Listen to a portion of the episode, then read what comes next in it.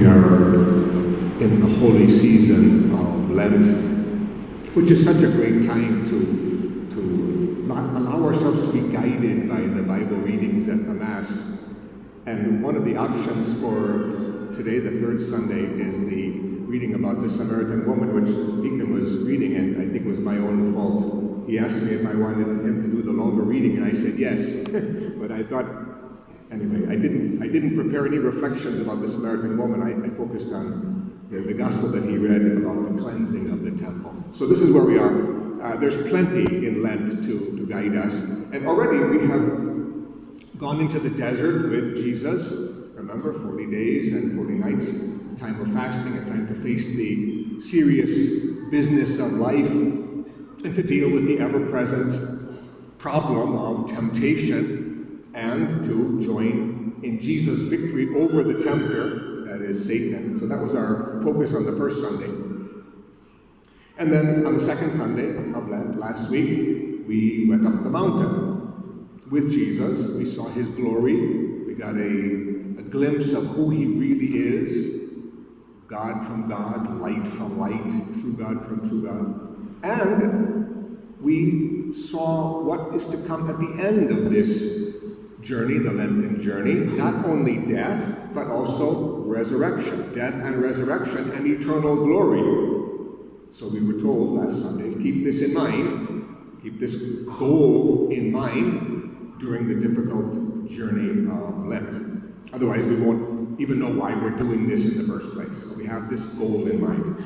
Okay, and then today, third Sunday, we start this third week of Lent with this dramatic event in the temple in Jerusalem, Jesus aggressively driving the vendors and the money changers out of the temple. And his, and his first words in this morning's gospel are also very aggressive. Take these out of here. He doesn't say, please, take these out of here. Stop making my father's house a marketplace. Alisin ang mga iyan. Huwag ninyong gawing palengke ang, ang bahay ng aking ama.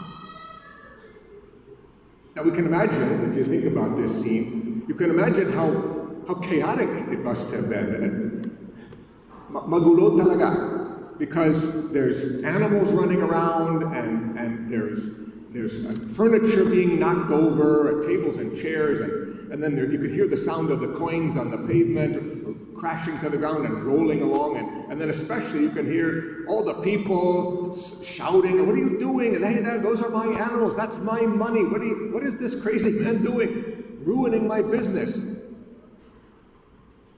So that's the event cleansing of the temple, we call it.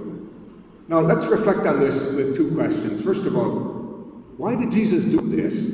And secondly, what does this have to do with us, with our Lenten journey?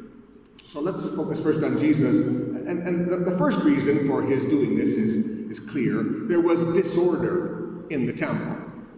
Uh, it simply should not be like this, and that should be obvious. Something has to be done. This mess has to be cleaned up. So that's clear. But the gospel tells us that Jesus has something more in mind than simply a quick sweep of the temple. When they ask him what he's up to, he says something mysterious. He says, Destroy this temple, and in three days I will raise it up. And they say, What are you talking about? It took 46 years to build this temple. So it's clear he's not just talking about this temple building, he's talking about the temple of his own body. And he's alluding to what is going to come, what we're going to celebrate at the end of the month his death and resurrection on the third day. And then at the very end of the reading, the evangelist adds this fascinating detail. It says, Jesus did not need anyone to testify about human nature. He himself understood it well. He understands what goes on inside of us. So there are many levels of this cleansing action the building is the most dramatic, the cleansing of the, the temple building, but that's actually the least important of all. Much more important is what Jesus will do to replace the old ways with the new temple of his body, the new temple of his risen life. That's what we're going to celebrate uh, in, in Holy Week and Easter. And then also important is what he will do or what he is doing in us, in our human nature, which he understands very well. He knows what is in us better than we know ourselves, and he knows what has to happen in order for us to be glorified. So that takes me to the second question. First question is, why did Jesus do this? Second question is, well, what does it have to do with us? What does it have to do with our journey through Lent? Well, we can take Jesus' strong actions here as a reminder of our need to be cleansed. We are temples.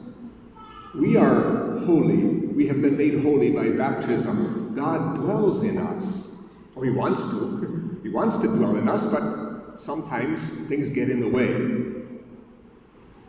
We often turn our own hearts into a marketplace. Palenque. So, what sort of cleansing do we need? What sort of cleansing do our hearts need? Well, we're not talking primarily here about evil things, about sins. I mean, there are some things that should not be done anywhere, inside the temple or outside the temple, right? Sins. There's no place for sin. And the basic guide for these things is found in today's first reading the Ten Commandments given to Moses. The Ten Commandments are very important. We should know them. We should memorize them. I hope you do know them. But the, the point is, we should not let killing and adultery and stealing and lying and envy and disrespect for our parents and these things, we should not let these things into the temple of our hearts, into our inner life, because that, that just ruins our life and it ruins our relationship with God. Okay. If you want to be cleansed of these things, of sins, the best solution is a good confession. And during Lent, make a good confession. Don't let Lent go by without going to confession. Good reminder. But that's not the only thing Jesus is dealing with here. He's not dealing only with sinful actions. He doesn't say, don't ever do these things. He doesn't say, never sell doves, never change money. No, he says, take these out of here. Alisini yorito anmanga iyan. Here, this is not the place for this. There's, in other words, there's, there's a right place for business and commerce, but this is not it. This is the temple. This is the house of God. This is the house of our Father. This is the place for prayer, for worship, for sacrifice. So get these out of here. There are some things, and this should be obvious to us, that have their right place outside, out in the palenque. So the buying and selling, and the eating and the drinking, and even the using of phones and all kinds of things we have to do. Sure, there's places for that. But, no surprise, people use their phones and their gadgets right in the church, even during Mass. I can see it more easily than you can because I can see everybody. You're looking up here, but I can look out there and I see sometimes people looking at their phones. Well, this is a very obvious modern example of turning our Father's house into a marketplace. Not that we can never use our phone, but not here. Not now. Not here, not now, not in the church. If you can't give up your phone for one hour a week, well, then you, you have a real a big problem. And look at that. If you can't stop using the phone for one hour, you have some kind of an exaggerated attachment, if not an addiction. Okay, but let's reflect more on ourselves here in the temple of our own hearts. What about our own prayer time? I'm not talking about what we do here in church necessarily, but when we carve out a little time and a little space in our daily life to pray prayer is one of the most basic acts of, of religion. It's, it's our lifeline to God. It's, it's our personal connection with God, talking to God, listening to God. If we don't pray, we dry up spiritually. So prayer is very important. One of the three practices that Jesus spoke about on Ash Wednesday, right? Prayer, fasting, and uh, deeds of mercy. So what happens when we pray? And you can each reflect on your own experience. Uh, we start with a desire to pray, of course, a desire to be with God. We love Him, we love God. We want to open up our friendship with Him. But as soon as we sit down or take a little time aside, what happens? Well, so many things come to mind. So many distractions, so many important matters that, that crowd in. I have to finish this project. I'm, I'm late to meet that deadline. The children are misbehaving. The school is asking for some papers. Shopping has to get done. The, the, the, the Lola needs her medicine. And, and, besides, I have to answer that text or that email. And, and by, by the way, there's breaking news that's on my phone. And then there's a sale at the mall. And, and, and you know, Gosh, it's Junjun's birthday in three days. I haven't even prepared the party yet. All those things are going to enter your head, and, and a hundred more. You see what I'm saying? The temple of our hearts just gets too cluttered, too, too uh, crowded, no space for worship of God. I'm not saying anything is bad about any of those things. Uh, most distractions are not evil distractions, they're just distractions, they're just less important things. It's true, temptations to sin can also creep in, but that's clearer what that, that, that those have to be rejected. But do we have to clean the kitchen right now or can it wait? It's not a sin to clean the kitchen. It's not a sin to go to the sale, go to the palenque, but does it have to be right now? Is it the most important thing right now? So what has to happen? Get these out of here, Jesus says. Get these out of here. Alisin ninyo rito ang mga iyan. And it takes what sometimes feels like a, a violent act to make space for God. We have to turn off the phone. We have to shut the door. We have to let go. Leave the kitchen. Go into another space, another room. Drop whatever is not essential. It takes an effort. It's one of the hard, it's, prayer is sometimes hard work. It doesn't happen automatically.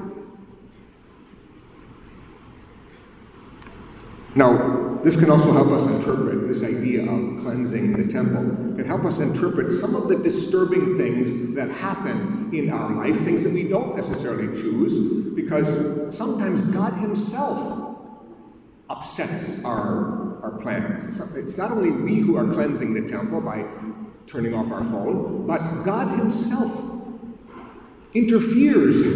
He, he, he, he, drives what is so important to us out of our lives. He, he overturns the tables, he scatters our money, he messes up our business, he interferes with our plans, even if they seem like good plans. There's traffic, there's a breakdown of some kind, we get sick, or someone in the family gets sick, or we lose our job, or the battery dies, or the, the bank is offline. There's other things like this. Uh, something that we need is out of stock, it won't come till next week. Well, great, now I can't do this. And suddenly, what's very important to us has been stopped by God Himself. And it, it can feel like God is against us. Imagine those vendors in the temple. This Jesus is our enemy. He's, he's ruining everything for us. It seems like that in the moment, as if he's ruining my business, as if he's ruining my life. But it's not that. He's cleansing our life, He's cleansing our temple, and that's a good thing. Lent reminds us that we don't always understand what God is doing, but we certainly shouldn't judge what He's doing. God is preparing us for Easter even more than we are preparing for Easter. So don't judge God harshly, the way the officials in the temple were judging Jesus so harshly. No, let God be in charge. If He's driving something out of your life, well, that means you don't need it anyway. As hard as that is to believe in the moment, there are many things that we simply don't need, or we don't need them right now. What do we need more than anything else? We need God. We need God Himself. The first commandment, the very first commandment reminds us I am the Lord your God. You shall have no other gods. So in this Lent, in this Lent, we drive out the disorders and the distractions. And God does this too. God cleanses the temple of our hearts, of our lives, so, so that we can put God first, so that we can worship Him in the temple of our hearts.